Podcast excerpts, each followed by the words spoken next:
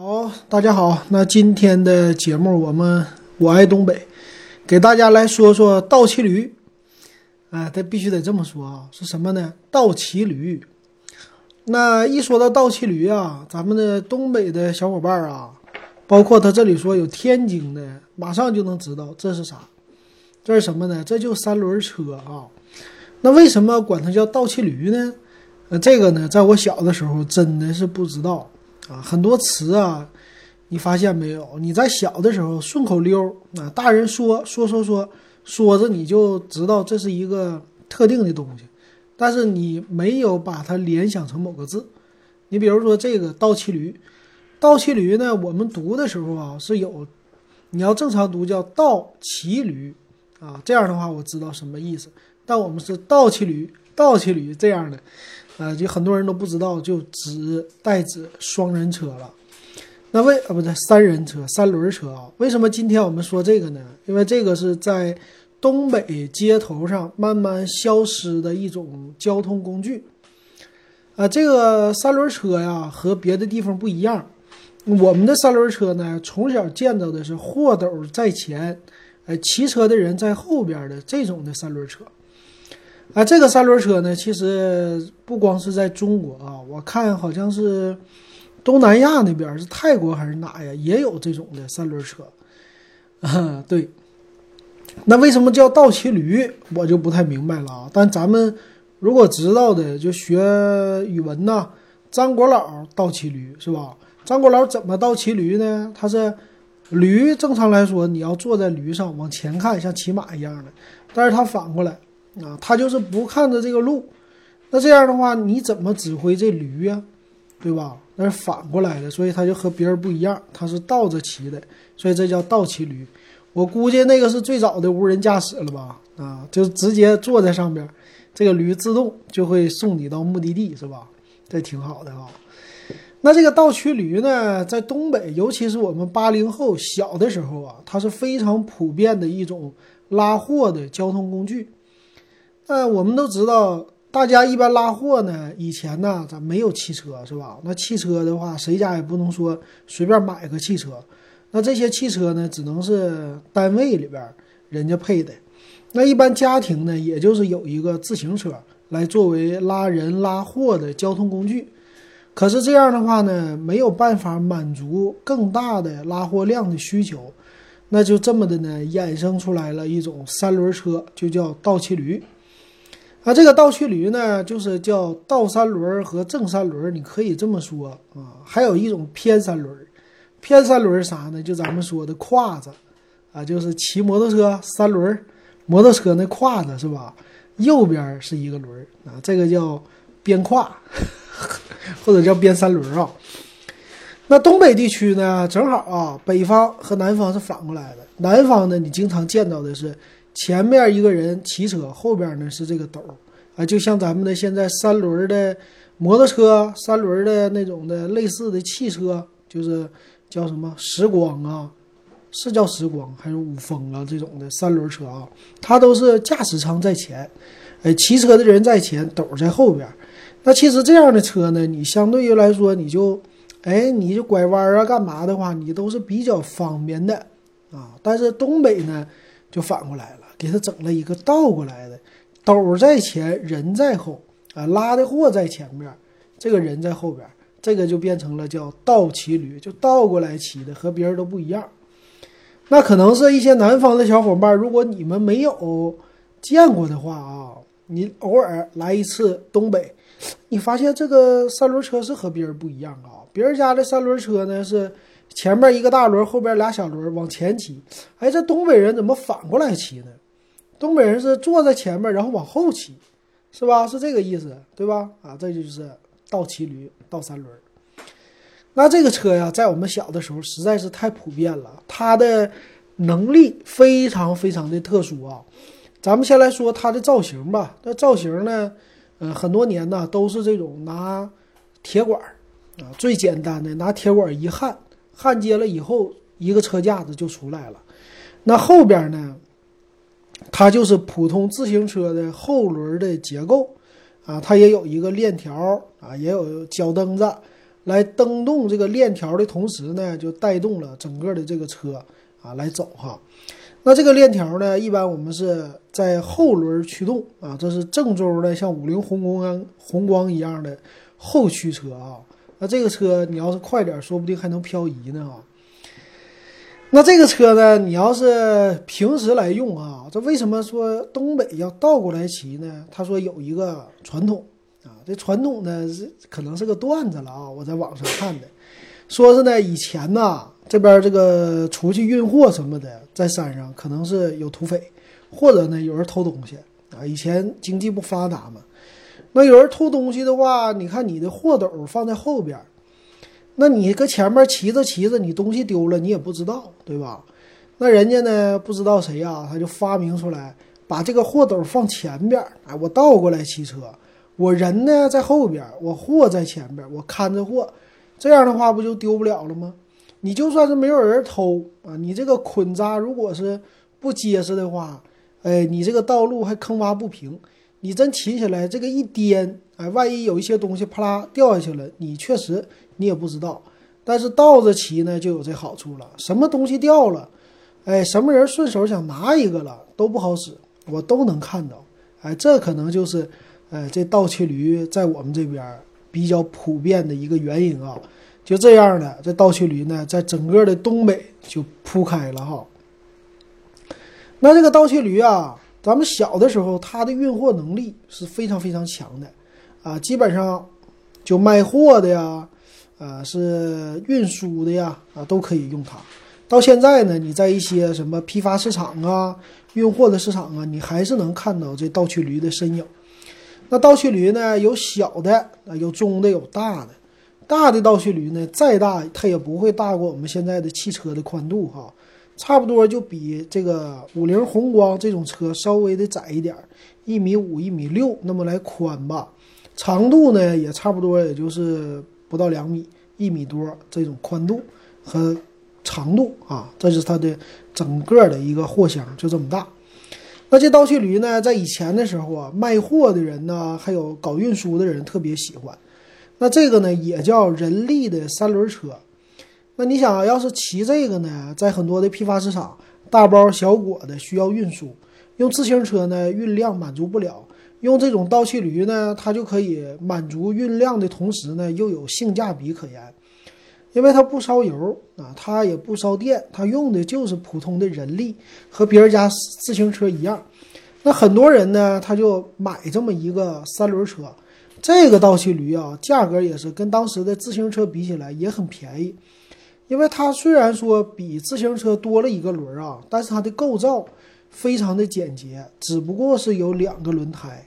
在前边一个轮胎在后边，再加上链条，这个管儿呢也都很便宜啊。所以当时的一个倒骑驴呢，很多人作为一个创业入门的这么一个设备啊，或者说一个交通工具，哎，他就能买得起，就可以直接的找到工作了。什么工作呢？拉拉脚。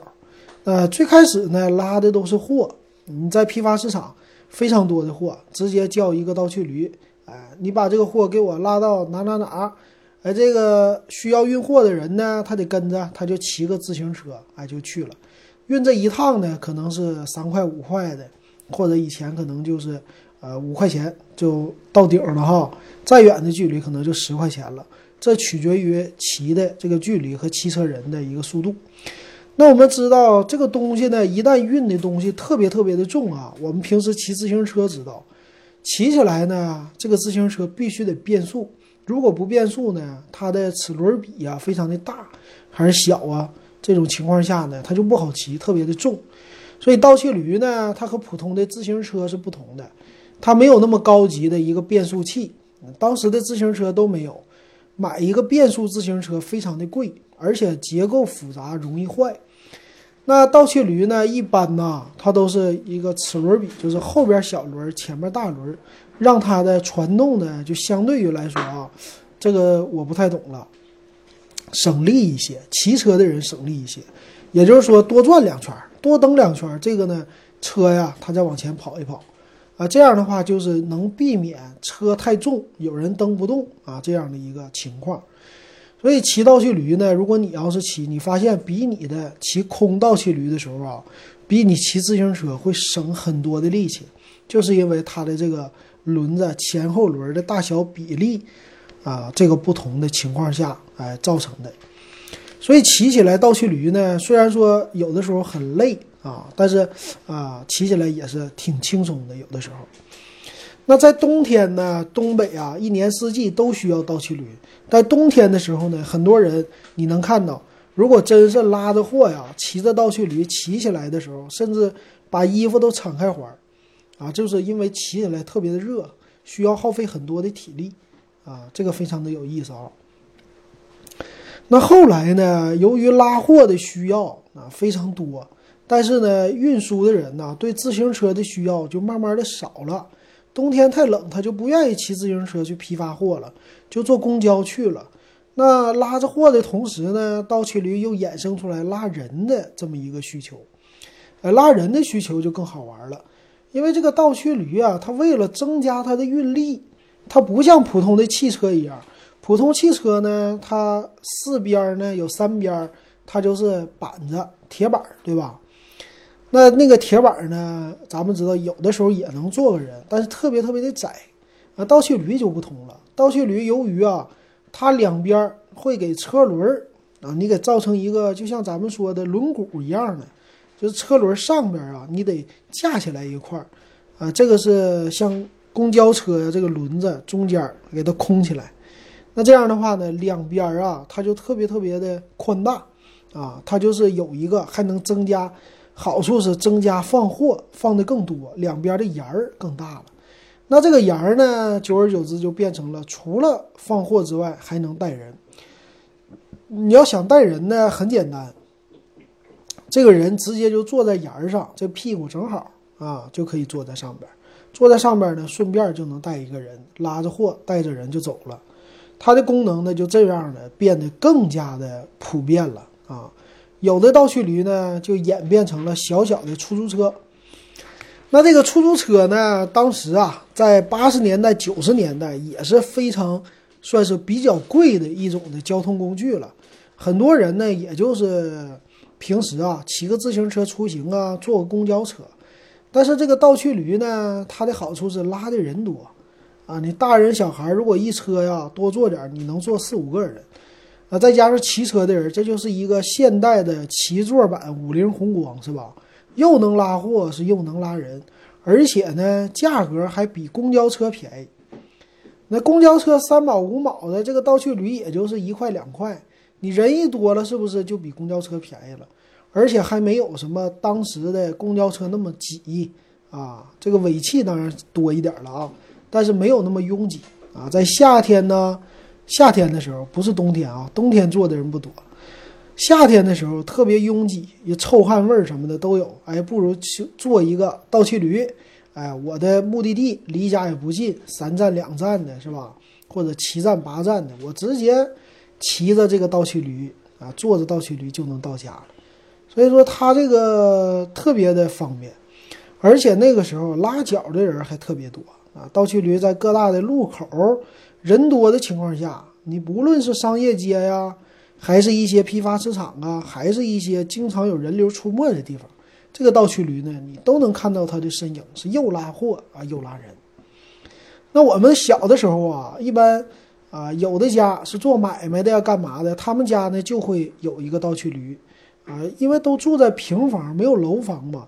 住在平房的话呢，这个倒骑驴啊，直接就可以通过小巷子，穿过小巷子就停到家里去哈。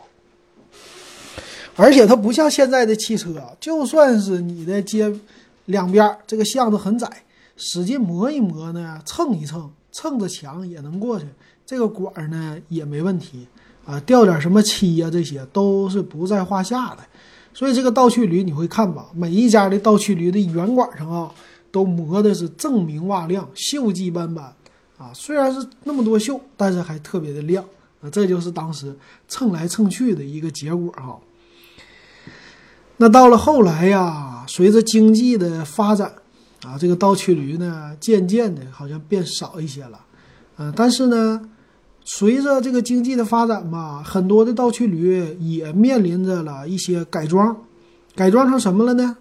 啊，就是摩托车，摩托车越来越便宜了，摩托车呢淘汰的很多了。那摩托车上的发动机呀，它就被自然而然的给它放在了倒驱驴上，倒驱驴的后轮结构呢和传动结构就改变了，啊，它不再是由这个后轮加上链条。你这么来骑的，只是驱动后轮了。现在呢，它因为是变成了真正的机动车，啊，它后面呢装上了发动机之后啊，它就变成了这个整个的链条驱动前面的两个轮，叫前驱车了。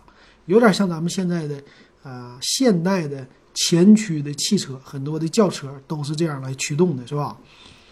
那它呢，就是链条在前边，链条在你的货箱底部啊。这么来骑，那你就在街上看到吧。有了这种摩托车的倒驱驴之后啊，你会听在街上突突突突突突突这样的声音。而且呢，这由于发动机它的载重量实在太大，对于发动机的损耗、功率的，呃，相对于来说的负重吧，负担比较重。很多的倒驱驴呢，屁股后边冒起了黑烟，是吧？这直接在前面走，一个人搁那骑着倒驱驴，一拧把。突突突突突突突突突，后边一堆黑烟，这个倒驱驴就跑起来了。随着很多的地方啊，他们来管倒驱驴、管机动车、管摩托车禁摩了之后呢，这个倒驱驴呢，再一次他们又升级了，升级成了现在的就是电动版的倒驱驴。这个后轮呢装上了电机，呃，前面货箱呢往上放了电池啊，电瓶。放上两块电瓶，再加上这块电机，驱动方式不改，依然是后驱车啊，这不是前驱车。这个倒骑驴呢，就变成了电动倒骑驴啊。电动倒骑驴的好处确实啊，现在特别的方便啊。你直接骑上以后，无论拉多重的货，直接一给电啊，这个车就轻快的跑了起来。后边的人呢，你只要把好方向，你就可以了。啊，比之前的那些呃卖力气的啊骑倒骑驴的人，确实是好了不知道多少倍哈。